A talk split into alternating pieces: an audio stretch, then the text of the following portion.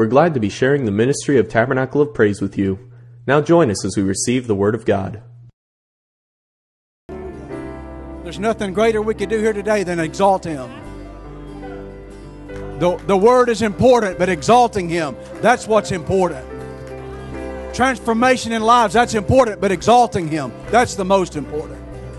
Deliverance and healing and all restoration, all, but what's important is exalting Him because when He is exalted, when He's lifted up, when that happens, oh, that's when God begins to move. That's when God begins to get into our being. That's when God begins to touch our lives. That's when God begins to heal our bodies. That's when God begins to transform us. Hallelujah. Hallelujah. What an awesome God. What an awesome God. Hallelujah. Oh, you're awesome, Lord. You're awesome. Hallelujah. Jesus. Praise God. Praise God. Hallelujah. God is in this place today. God bless you. Please be seated. Hallelujah. If you'll recall last week, Cindy was here. She sat in the back and she couldn't be around people because of her, her, her immune system and so she sat in the back, and if you'll recall, we prayed for her. And I don't know if you know it or not, but when she had had the surgery done on her, her vocal cords, the doctor told her before the surgery, listen, you're just never going to sing again. And when she came out, of, he said, listen, he was very apologetic. She said, you're never going to sing again. Last week, church, you prayed for her. And she texted this week and said, I've been singing all week long. Woo! I've been singing. The doctor says one thing, but who believes his? Who hath believed our report? And we, have got a report. Hallelujah. God bless you this morning. Well, this could get exciting. Yeah. It's good to have some home folks. Give us a wave. Give us a wave. It's good to have some home folks this morning. It's good to see each and every one of you. Steve, we consider you home folk. Second Kings chapter 3. And while you're at it, grab another shovel. I knew I'd get that look. Second Kings chapter 3. Let's begin reading at verse 6. King Jehoram went out Samaria at the same time and numbered all Israel. And he went and sent to Jehoshaphat the king of Judah, saying, The king of Moab hath rebelled against me. Wilt thou go with me against Moab to battle? And he said, I will go up. Well, it's good to have friends, huh? You know, this was a divided camp, but when it came down to it, sometimes we have issues with one another, don't we? But when it comes down to it, when it's time to fight the enemy, oh, yeah, I'm going to go up with you. I am as thou art, my people as thy people, and my horses as thy horses. And he said, Which way shall we go? Go up. And he answered, The way through the wilderness of Edom. So the king of Israel went, and the king of Judah, and the king of Edom, and they fetched a compass of seven days' journey, and there was no water for the host and for the cattle that followed them. And the king of Israel said, Alas, that the Lord hath called these three kings together to deliver them into the hand of Moab. But Jehoshaphat said, Is there not here a prophet of the Lord, that we may inquire of the Lord by him? And one of the kings uh, of Israel's servants answered and said, He is Elisha, the son of Shaphat, which poured out which poured water on the hands of Elijah. And Jehoshaphat said, The word of the Lord is with him. Woo! The word of the Lord is with. Isn't it good to know sometimes when you got something going on, you can call somebody because you know the word of the Lord's with them? Well, that person should be you. Hallelujah. Every one of us need to have that word of the Lord in our lives. So the king of Israel and Jehoshaphat and, Jehoshaphat and the king of Edom went down to him. And Elisha said unto the king of Israel, what have I to do with thee? Get thee to the prophets of thy father and to the prophets of thy mother. And the king of Israel said unto him, Nay, for the Lord hath called these three kings together to deliver, deliver them into the hand of Moab. And Elisha said, As the Lord of hosts liveth, before whom I stand, surely were it not that I regard the presence of Jehoshaphat, the king of Judah, I would not look toward thee nor see thee. Anybody ever dissed you off? They sloughed you off. They said, Listen, if you wasn't going to that church, I, I just wouldn't even have anything to do with you. But, but since, and now bring me a minstrel. And it came to pass when the minstrel played that the hand of the Lord came upon him. And he said, Thus saith the Lord, make this valley full of ditches. Do you remember what I just asked you to do? Grab a shovel.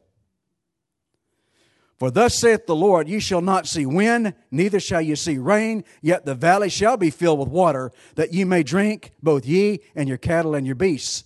And this is but a light thing in the sight of the Lord. Man, what seemed to be awful big to these three kings. See, y'all thought I was going to talk about the three kings of Orient that came to see. There was three kings way before Jesus showed up on the scene. He will deliver the Moabites also into your hand. He shall smite every fenced city and every choice city. He shall fell every good tree. He shall stop. Man, it sounds like total devastation here. Stop all wells of water and mar every good piece of land with stones. Verse 20. And it came to pass in the morning when the meat offering was offered that behold, there came water by the way of Edom, and not the valley, but the country was filled with water. Not the valley, but the country was filled with water. I'm going to start with something that's not even in my notes, but God just impressed me. we know that the Lord, in His Word, spoke that Noah found grace in the eyes of the Lord. It doesn't mention that his wife, his sons, or his daughter in laws found grace, but he did. And see, we know the process of Noah. And we know that Noah, through another 117 years or so, was building this ark. And the whole time this is going on, he's preaching to the people. But you know what? The, the, there's sin rampant. And so what happens is, while this is going on and his sons are helping him, his sons are still being affected by the world. How do you know that, Pastor? Let me show you. I'm glad you asked me that. So after the flood happens and they settle, and after things get right in their place, one day Noah is drunk in his tent. So let me tell you, let me just say, I'm just going to say this. Nothing ever good happens when you're drunk. I'm speaking from experience. Nothing ever good happens when you're drunk. And so here is this man, he, God's grace is on him, and he's drunk in his tent. And it says that Ham, his youngest son, came in. Now, if you go to the original Hebrew scriptures, it wasn't that he just looked in and said, Whoop, there's daddy's naked, I better. No. The Hebrew scriptures point to the fact that he had a homosexual act with his father who was drunk. You see, here's what happens when, when, when you're around sin, when you hang around it, when, it, when it's around you, you, you got to get away from it. You got to get away from it. Understand, Ham had still been affected by the things that were going on before the flood. And this is, let me, let me go on. You're looking at me like, what in the world? Let's go on a little bit. So here's Lot. Lot is in Sodom. He has no business being in Sodom because all that was going on in Sodom was bad. But there he was, and God delivers him out. But the problem is, he and his family, his son in laws and his daughter and, and, his, uh, and the two daughters that came with him, all had been affected by that. How do we know that? Because on the way out of the city, the scripture says that Lot's wife looked back. And that word looked, when you go to the Hebrew, is that she turned back to her desire. Because a few scriptures later, it says that Lot looked back. But the word looked in the Hebrew there means he took a gaze. But his daughters kept going with him. But because they were affected by what was going on in Sodom, they figured this we better get dad drunk. He's not going to have any lineage. And so what do they do? They get him drunk and they both become pregnant by their dad. He had incestual sons, and that's who we're talking about today the Moabites. The Moabites. The, the ancestral sin that happened in Sodom, it wasn't, listen, y'all, it wasn't just homosexuality in Sodom. You understand? That's the thing that we as good Christians point out because, after all, that to us is the worst thing that you could ever do. But there was all kinds of things going on in Sodom, not just homosexuality. There was all kind of stuff going on. Depravities, all, all sort of things. So just understand that. And so now we see that the people of God are having trouble with trouble with ancestral sin. Here's the dilemma. Water is not I said ancestral, didn't I? Incest, incest. Bishop's laughing at me.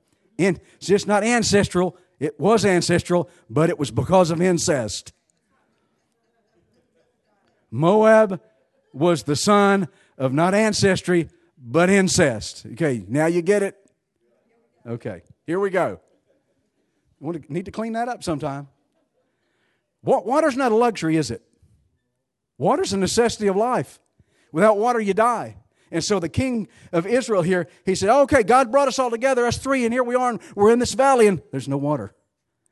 God has brought us here to be handed over to incest. God has brought us here to be handed over to incest. We're going to die at the hands uh, of the Moabites. What a bad influence that king was having. If not for Jehoshaphat, who knew the power of the word of God, they probably would have perished. But he understood that there would be somebody that had the power of the Word of God in their life. He asked, Is there not a prophet that we may inquire? Jehoshaphat knew that one word from God was going to change this whole event. He knew if he could get the prophet here, the Hebrew word for prophet is nabi. understand that we think of prophet, we think of Daniel, Jeremiah, Ezekiel, and all the Hosea, all of the prophets. But understand what the word in the Hebrew prophet means. It, the Hebrew word prophet means an inspired man and inspired. You understand that as a Christian in the church, we are all to be inspired people. We're changed by God, we're, we're washed in His blood, and we're inspired by His Spirit. The problem in American churches today is there's a lack of inspiration of God's Word. You know, even the songs we listen to, I, I, listen to a particular radio station, a Christian radio station, and a lot of the songs you can actually take and put them into a regular radio station and they would transpose over very, good because they, they don't they leave an ambiguous area so that in case it doesn't work here we'll make it work over there. You know that's what country and western singers are by the way. They're rock singers who couldn't make it in rock so they became country now some of the country people are going to be mad at me i'm from the country i grew up in the country so i understand that deal we as the church need to be the inspired when people outside need help we need to be the inspired Word of God people. When people inside the church need help, we need to be the inspired. The Word should be inspiring from you, from God. You mean God's calling me to be a prophet? I'm going to wait till everybody shakes their head yes. Yes, God is calling you to be an inspired man and an inspired woman. He's called you to take His Word and inspire others with it. And what seems to be a desperate situation, one word from God changes the whole thing. Listen, when, when you're in a circumstance, when you're in a circumstance, don't run to the psychologist. When you're a circumstance, don't run to the teacher. When you're circumstance, don't run to the. Then that's another problem in the church. In the world, we expect that because they don't know any better. We know better. Find somebody that's inspired in God's word. They've got the answer. The psychologist is going to tell you the what's going on here. They don't have the answer. They'll try to tell you go do this, and they'll try to tell you to take this, and everybody wants to give you a pill. Go to the person that has the God inspired word. That's where your answer is going to happen, and God will change your circumstance. They needed water, and they needed it pretty quickly because they had made journey. Three kings and all of their group, they had their horses and all the people that were with them, and they needed water pretty quickly because you know you can't go very long without water. You can go many, many, many, many, many days without food. You can only go a few days without water. Without water, your body begins to shut down. Your kidneys are shut down. All your functions begin to shut down. Your body begins to give up. It needs water. The prophet said, Make this valley full of ditches. That's probably not the words they wanted to hear. Excuse me, get out our shovels and do what? Dig some ditches. Have you ever dug a ditch? Do you know there's an art to digging ditches? I've seen it. I've been, I've been, around in construction all my life. There are people that can dig a ditch twice as fast as you, twice as perfect as you, and, and, and be twice as deep, twice as good as you. There is a, an art to dig in a ditch. Oh, you just stick the shovel in the ground. Well, that's, that's a mistake. There's ways you do it. Bruce, you know, you, we've, we've seen it. yeah, yeah. The problem is I never developed that kind of a good art of digging a ditch. You should see mine. Understand this. They're in a barren, dry desert, and the prophet says, the person that has the word of God, the person that they all trusted, said, start digging in this. It's bad enough to have, in Houston, it's easy to dig a ditch. Especially the further you get, closer you get to the Gulf, the, the ground is real moist. You can dig deep, deep, deep ditches real easy. But up here, you get down about six inches, and it's nothing but clay. And understand, they're in this desert, and he said, Now dig, dig this ditch. It's, it's a lot of work. You know, no doubt they start digging these ditches because he didn't say dig a ditch. Get in this valley, start digging ditches. It sounded like the prophet really didn't know what was going on, so he was making something up till he could come up with something better. And I'm sure that's what they're thinking at this point. Man, this guy's nuts but they go ahead and dig ditches. It, it, I'm sure, no doubt, their arms got tired. If you've ever dug a ditch, you know this. Your shoulders start burning. Your, your, your hands get, if you don't have gloves on, you get blisters and your hands get bloody. You know, sometimes, sometimes we need to learn how to dig ditches in Christianity. We need to go to our valleys and just start digging a ditch. Why is that? Because the prophet said God's going to fill this, not this, this valley, but what, what happened in their valley? He filled the country. You want this country to be filled? It's got to start in your valley. You want this country to be affected? You got to start in your valley. You got to dig ditches in your valley. You got to dig ditches. Let this prophet tell you. You got to dig ditches in your valley. Hear the word of, from the Lord. You got to dig some ditches. What do you mean, Pastor? Sometimes you got to work and dig within yourself in worship. Sometimes you get tired and your hands get bloody and your arms get tired because you worship and worship. And you got to keep digging that ditch. We think of digging a ditch as a bad thing.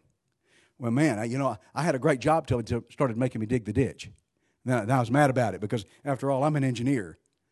You won't listen. You won't find an engineer on a job very much that'll dig a ditch. They're way too educated for that. I'm not against education, but sometimes it really gets in the way of digging ditches. Sometimes our education really gets in the way of getting down where it needs to happen. Uh, you know, Pastor, I, I, I, don't really worship like that. I, I, that's not how I did. Yeah, but you know what? That, that person right there really knows how to dig that ditch. They, they really know how, how deep to dig it and how, how to chop it off. Man, they can dig this perfect ditch. But, but, but Pastor, I don't really worship like, I don't dig the ditch like that. This is how I, I dig my ditch and I stop and I take a 10 minute break and then I go back and I put another shovel in and I stop and I rest a while and that's how a lot of people worship. Oh yeah.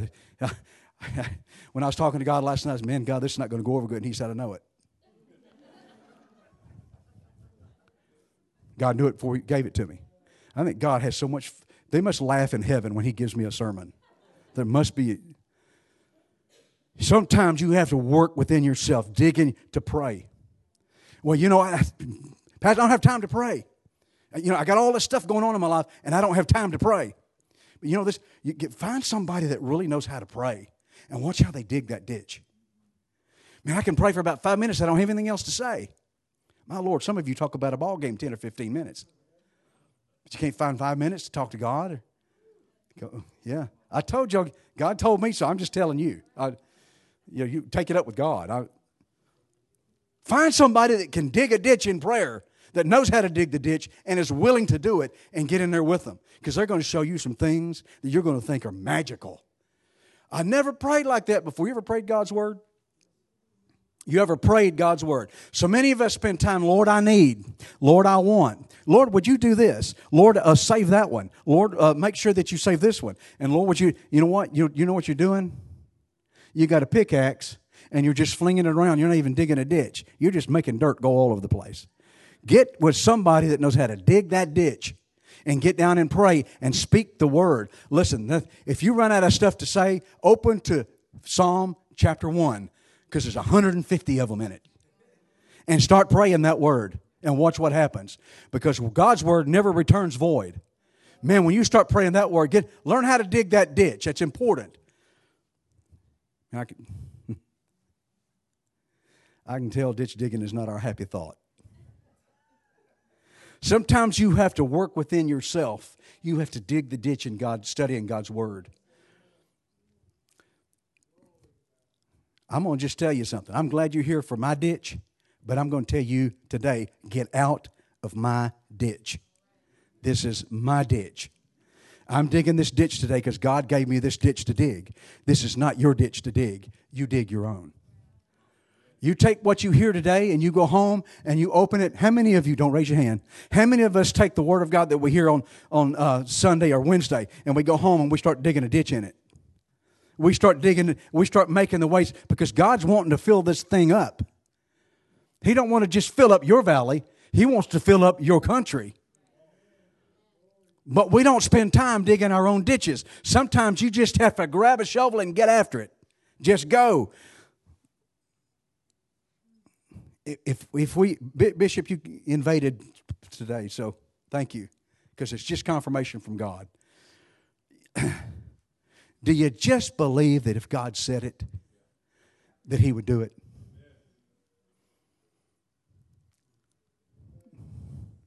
Where's your shovel? Where's your shovel? See, there's work in believing God. Believing God is said, Lord, I believe you. There's, there's some ditch digging when you believe God. There's some ditch digging. There's a part in faith that's your part, and there's a part in faith that's God's part. And God said, if you'll dig your ditch, I'll fill it up. I'll put, I'll put more water in there than you can even handle. Matter of fact, I won't just fill up your valley. You know, the people down the street that are having the same problem, I'm going to fix their problem for them too. And you know, the family issues that you're having, I'm going to fix that for you too. Do we really believe that if God said it, He would do it? And as a church, we say amen. But as your mom and daddy told you, like my mom and daddy told me, actions speak louder than words. I can talk a good ditch digging all day long, but if I don't get down there and shovel it, it's nothing but a, an, an un, unrealized ditch, unrealized hole. We have to believe that God said it. It's, is it hard? Is it hard living for God? See, some of us don't even know. You know why we don't know? Pastor Don, you're back to preaching like you were before the season changed. Do you know why we don't know whether or not it's hard living for God? You answer that question yourself. I'm not, I'm not even going to say it. He said, Listen, you, you dig these ditches. Now, you might not see any wind. How many of you saw the wind yesterday? No, you didn't. You saw the dust in the wind. That was awful, wasn't it? Reminded me of living out in West Texas. We lived there a year and got out of there as quick as we could. Because when those sandstorms come, man, he said, You're not going to see the wind, you're, you're not going to see the rain, but God's going to fill. We sang a song, even, Lord, even when I don't see it, even when you're still working. He never stops working.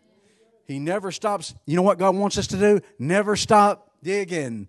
Never stop. You may be in the biggest drought of your life spiritually today. You may be here today and you're so far away from God that you can't even see the light at the end of the tunnel. That may be your situation. But listen, grab a shovel. Grab a shovel today. God's telling you today, if you'll just start digging the ditch, I'm going to fill it up. I'm going to fill it with the water of life, the very thing that you need. You, here's the thing about the digging the ditch. You're, you're digging your ditch in prayer or Bible study or whatever it might be. You are the person that determines how deep the ditch is. You can dig a six inch deep, make it really shallow, and you can dig all day long and have this long, shallow, shallow ditch. You determine how deep you're going to. You determine how wide you can dig it. Dig it the, the spade of a shovel, and that's far. Or you know what? You can dig this eight foot deep, six foot wide. You determine God's blessing in your life by the ditch you dig. You determine. You determine it. What you put into something is what you get out of it. Jesus said it was sowing and reaping. That's, we understand that to be sowing and reaping. Whatever you put into it, you get out of it. And so today, if you want to really get in contact with God, if you really want to touch the throne, just uh, uh, we had this deal about prayer. And we talked about it a thousand times. We think prayer is when we come to a place, an altar, and this is great, or around a chair. It's great, fantastic. And we're at church, all fantastic. And we bow our heads and we have this, dis- this discussion with ourselves. Mm. We're supposed to be a discussion with God, right? That's what prayer is. We're supposed to be discussing with God, and there's here's the difference. How many of you like to be lectured? And how many of you like to be taught? What's the difference between the two? In a lecture, one person talks and you listen. But in teaching, a good teacher will not only talk, but the teacher will allow you to talk. The teacher then finds, Jesus did this all the time. He would begin to talk, and then somebody would bring up a question and say, Ah, glad you asked. That's how Jesus operated. And so we have to understand something. Prayer is not this deal where we come and just talk to God and get up and walk off. And it's not, really, you know, honest prayer doesn't happen here. Not that you're praying dishonestly. But honest prayer happens out there. The other 166, 65, there's 168 hours in the week. We spend about three hours here. So the other 165 that you're talking to God, and it's a conversation. It's a conversation. So in a conversation, we talk and we listen, right? And so, what? So, y'all are giving me that? Okay. Many of us don't realize where we're at because we haven't even dug a ditch. We haven't got down and got with it. Oh, but Pastor, I, I pray every Sunday at altar. You know what this is today? This is picking up your shovel.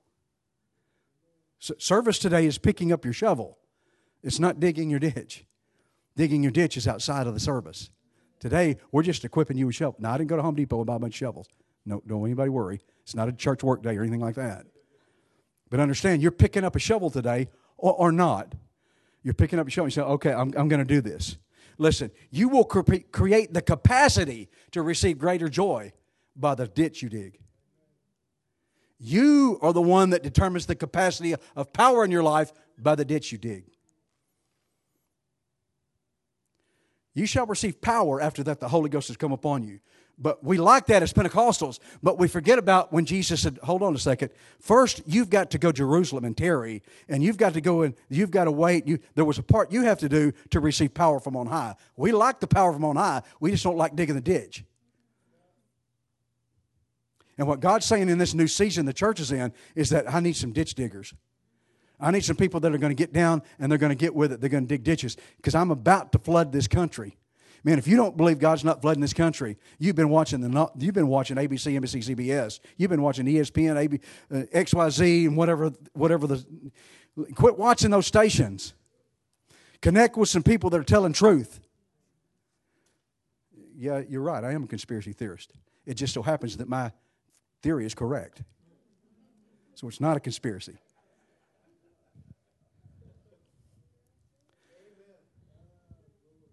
One of the I've said this before. One of the most eye-opening things to me was when we made our we've made several trips to Ireland, and one of the most eye-opening things to me was we knew something that was going on in, in, the United States, and we got to Ireland. They told a whole different story, and my thought process is, why would Ireland lie about this? Ireland wasn't the one lying.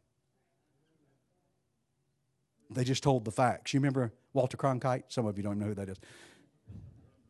Walter Cronkite was on the news, and Walter Cronkite didn't say, and today there was this and this, and let me tell you what I think about it.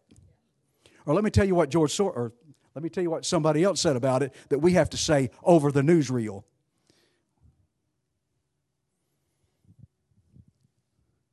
You could, pre- you could create the capacity of anointing. Whatever, whatever, however the type of ditch you dig is the anointing you're going to get. It's whatever you sow into, you're going to reap out of it.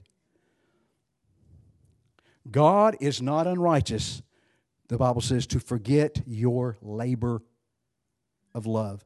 He's not unrighteous. He, God is a righteous God.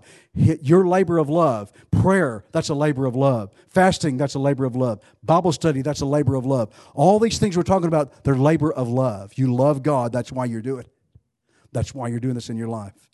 We're in this new season, church. We're in this new season. Pro, the Elijah, the Elijah prophet before Elisha, he made the statement, I hear the sound of an abundance of rain. Have you ever heard the sound of an abundance of rain? No, you haven't? You can go to East Texas, where all those big trees are. Because way before that rain gets there, you can hear it. You, you can hear it. It's, it's not the thunder, It's the sound of the abundance of the rain. You ever been rained on? You ever been outside when it's raining so hard it sounds like Elijah said, I, hear that sound of, you know, I believe somebody today is picking this up in the spirit. I believe you're, you are hearing the sound of the abundance of rain. Somebody in this is understanding the ditch digging today. I believe that. You may be in this spiritual drought. How, how many of you have ever been in a spiritual drought? Oh, my. You know what? And the rest of you can talk to God at the altar about telling mistruths. We all go, listen, don't, you're not so holy and so big and so powerful in God that you don't go through spiritual drought places because sometimes it's God that takes you into them so that He can bring you out of them. But in the middle of the drought, and when it's dry and parched and you need rain, He just wants you to dig a ditch so He can fill it up and take you out of it. When the enemy has told you it's over, it's dead, you're done, you're through, you're never going to get there. You know, we had preachers in our past that uh, that would say, "Well, once you ever committed this sin, and there, you can never get back to where you were in God." You can never once you make this place because you know what they hold themselves to a plateau. The problem was their plateau was the river flats of Mississippi River. That's how high they took themselves. They didn't realize there were plateaus way above them, and they couldn't understand that there were plateaus that they'd never been to. Therefore, if you committed something that they didn't think was right, then you could never even make it back to the Mississippi Delta. But understand something. Doesn't matter what happens in your life, you can not only climb back to where you were, you, you, if you get connected with Him, if you dig a ditch in that situation, if you let Him fill it, He's going to take you way above where you ever were. But I realize there are people here today that you've never had an issue in your life and you've never had to go to God and say, God, man, I messed up. And your wife or your husband or your kids or your boss or whoever, man, I messed up. No, I, I get that. I understand that. But guess what? It's coming. Just when you think you're out of the woods, understand there's a reason we go through those things. And I'm here to tell you grab a shovel God is sending some life giving water to whatever circumstance you're in today. He's sending it. But if you don't dig a shovel, it's going to pass right on through your valley. You're not going to be able to capture any of that water that's coming in because you don't have a ditch to capture it in. And it's good. You ever watched rain in a valley? You ever? I've never been to a valley. Never been there. But I, I do watch National Geographic and they'll show a valley that's parched and dry and just and rain will go through there and it's like man how did all that where did that water come from? But just as, as quick as it passes over it's gone again. Like where did the water go? There's no water here. But you know the smart people that live in valleys what they do especially in desert valleys they dig little ponds tanks as we call them to catch that water that comes in. Listen god wants you to dig a ditch today. In the situation you're in you may be far away from god right now but all he's telling you today, this morning, is listen, pick up a shovel. Just, just make a start. Start digging. I'm sending the waters. I'm sending the waters. There's going to be a brand new glory. There's going to be a brand new in your life. Job 14, 7 through 9. For there is a hope of a tree, if it be cut down, that it will sprout again, and that the, the tender branch thereof will not cease. Though the root thereof wax old in the earth, and the stock thereof die in the ground, yet through the scent of water it will bud. Through the scent of water it will bud, and it will bring boughs like a plant. Do you get that? Just, just, just the smell of water is the hope of that tree to, for it to re blossom and re bud. And not actual water, not the taste of water, the smell of it. Is somebody catching that scent today? Are you catching the scent that what God's trying to tell you today? Dig a ditch because I'm, I'm sending the water. And even if you just get a scent of the water, that that tree is going to it's going to grow, blossom, bloom. It's going to produce. There, listen, there, there's a scent. We have seen God do some amazing things. It's day 31. Yeah, we got this thing going. What's God going to do next? Man, it's day 31 of this year, and look what God has done in January of 2021 in this church. Look at what God has done the healings, the changes, the miracles that God has done. You understand what a healing is, right? I cut myself, you know, the skin closes up and there's a you know, there's a scab, and over time, what you see is a scar. You understand that? You know what a miracle is?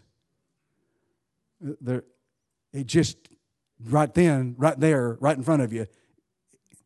It all the all the scab, the skin together, all that happens in one single moment.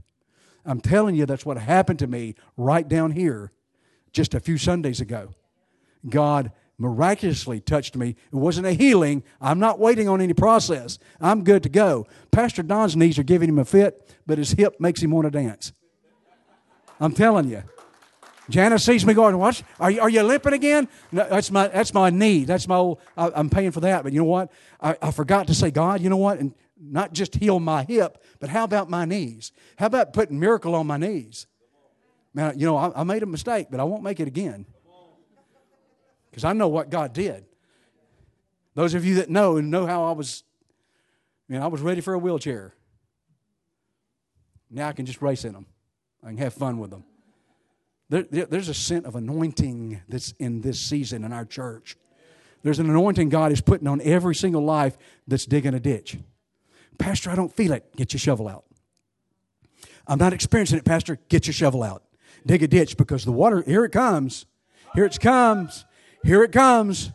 You, you, you ever, one of the funniest, and I, you know, again, Darren told me one time, he said, You know, B- Bishop talks by books and you talk by movies. And Darren said, I relate to you more because it's very simple.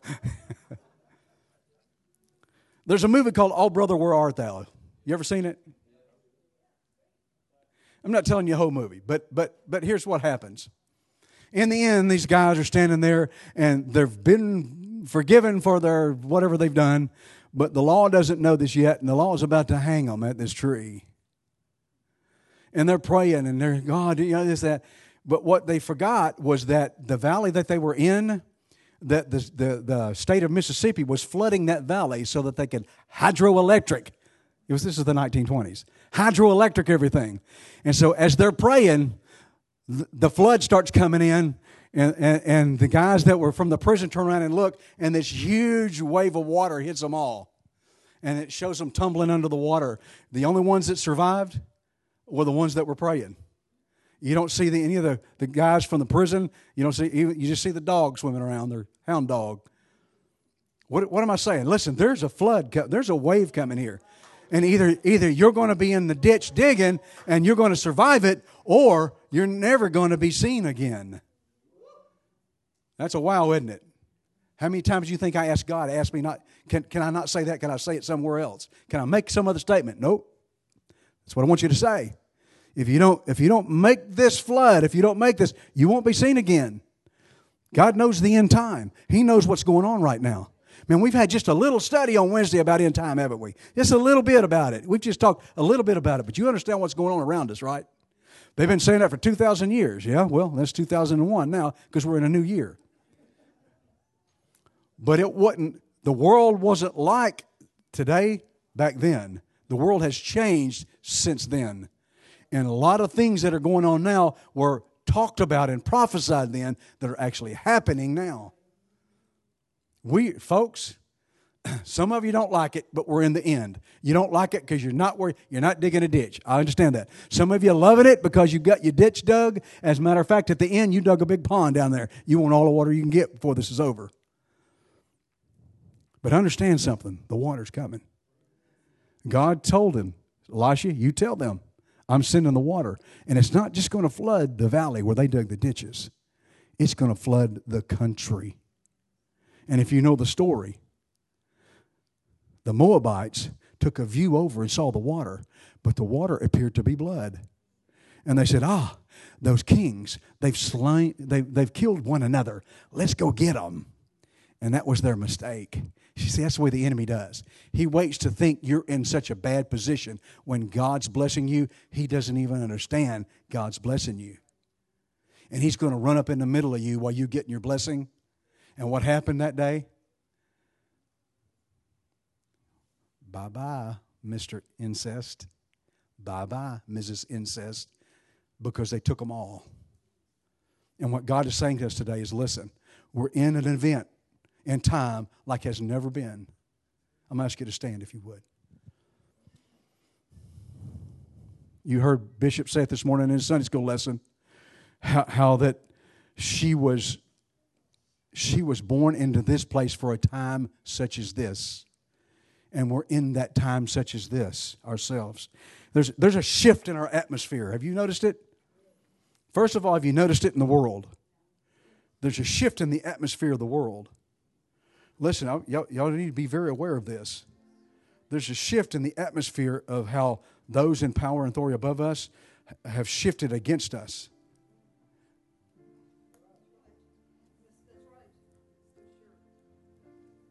There's a lot of activity going.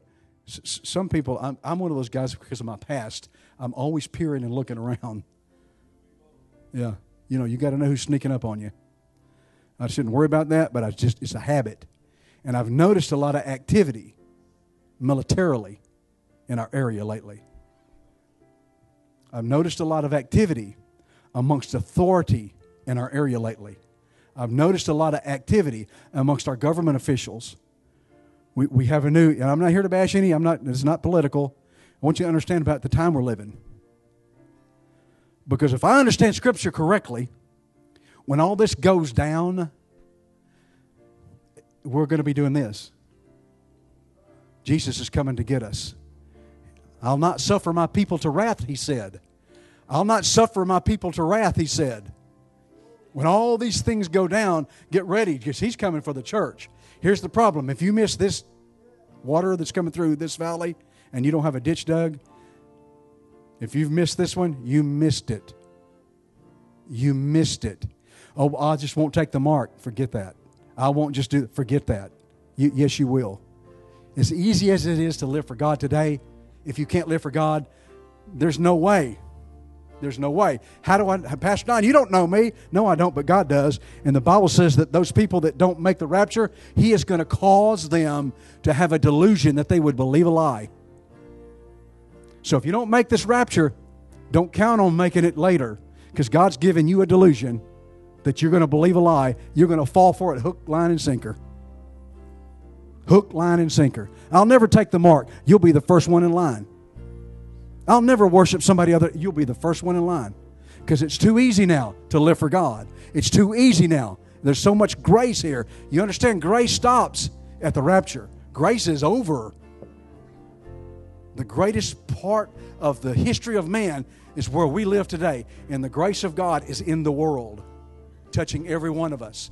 And when the rapture happens, over. There's no more. Well, the Holy Ghost is going to help. You know, you know what happens to you? If the Spirit that dwelt in Christ, that quickened his, is going to quicken your mortal body. Uh, there's scripture after scripture after scripture. The need for the Holy Ghost is important in your life because it's the that pulls you out of here. And without that Spirit, there's no pull you out of here. Don, I'll run to the church. No, you won't. No, you won't. Bible says God's going to give you a delusion Listen, if I tell you things that give you a delusion, you can get out of it. You can get out of the church, you can go some other church, right? But man, when God gives a delusion, there's no getting out of it. Nothing exceeds the power and authority of God. Nothing exceeds what His will is. Nothing exceeds it. Am I trying to scare you? Absolutely. If I could scare everybody into heaven, I'd run out and put on a boogie suit and start scaring people anything to get them to acknowledge they need God.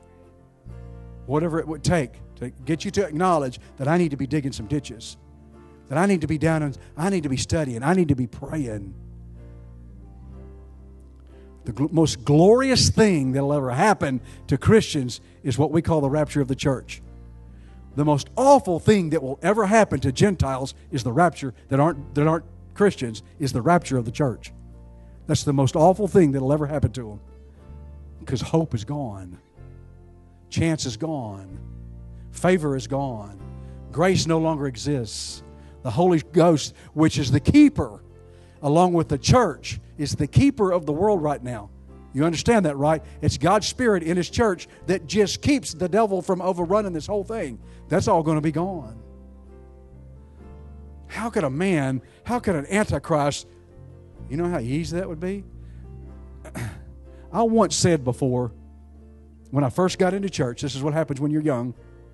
I was in about three or four years, and I said, I cannot understand how anybody in the right mind would backslide. It's the worst statement I ever made. Because there came a point in my relationship with God that I backslid. I didn't need to go to church. I didn't need to hear God's word. I didn't need to pray with God's people. I didn't need that fellowship. Thank, thanks to God that I had a wife that would take my two daughters. You would think, you would think as a man that had two daughters, you if you don't want to, at least let them be saved. But see, there's delusion that comes when we walk away from God. We think things that are just so un- unreal. And I didn't even have a heart from my two little girls for them to be saved, or my wife. But she found a little church at a strip center. She kept coming and saying, You need to come. Oh, uh, uh, uh. no, uh, I, I, I have to work on Sunday. After all, I, I manage and I always had an excuse. We're doing a reset. Janice laughing, she remembers all these excuses. I had to do this, this, and that. You know what? Thank God I had somebody in my life that was hearing the Word of God and would speak it back into my life. Because that's that that God forever changed me in the beginning, but God regenerated me in the middle. He regenerated me. And so I'm just telling you today, no matter where you're at, no matter what kind of drought you're in, maybe it's small, maybe it's big, maybe you're not sure where you're at with God. God's telling all of us today grab a shovel because the water's here. In that same movie I told you about, there was a baptism that was going on in a lake, in a river. And all these people were flooding out of there. And these three guys that had just broke out of prison, one of them gets the deal. He runs over there and he's baptized. And he comes back to the other two and says, I have been redeemed. I've been, all my sins are washed away. Come on in, boys. The water's fine. I'll never forget that statement. It means a lot to me, not because that's a movie, but because God came to me one day and said, Hey, come on in. The water's fine. And that's what he's saying today. I'm flooding this, I'm flooding this valley. Come on in. The water's fine. If you want to talk with God, you, you can talk with God at this altar. I'm opening this altar up. You can talk to him at where you're sitting, where you're standing, wherever you're at. But listen, all of us need to come to God with a shovel in our hand today. Every one of us need to come to God with a commitment. God, here's my shovel. I'm bringing. Here's what I'm bringing to the table. God, here's what because I know what's going to happen as I dig this ditch. I know what's going to happen. Would you come? Would you come and pray? Would you come and reach out to God? God, here am I. God, I've been digging ditches for a long time.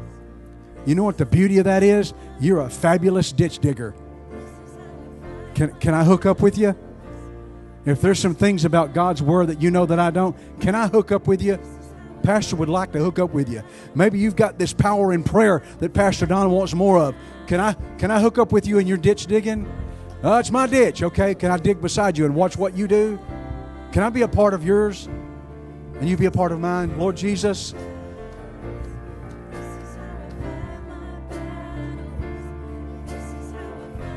touch your people at your altar.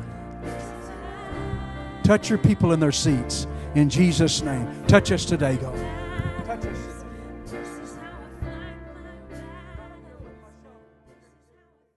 For more information about Tabernacle of Praise, look us up online at tabernaclepraise.org. We want to hear from you, so be sure to connect with our Facebook page. We also have a free app that you can use to keep up with events or be notified of bad weather, and you can listen to our sermons directly from the app. Thank you for listening, and have a blessed day.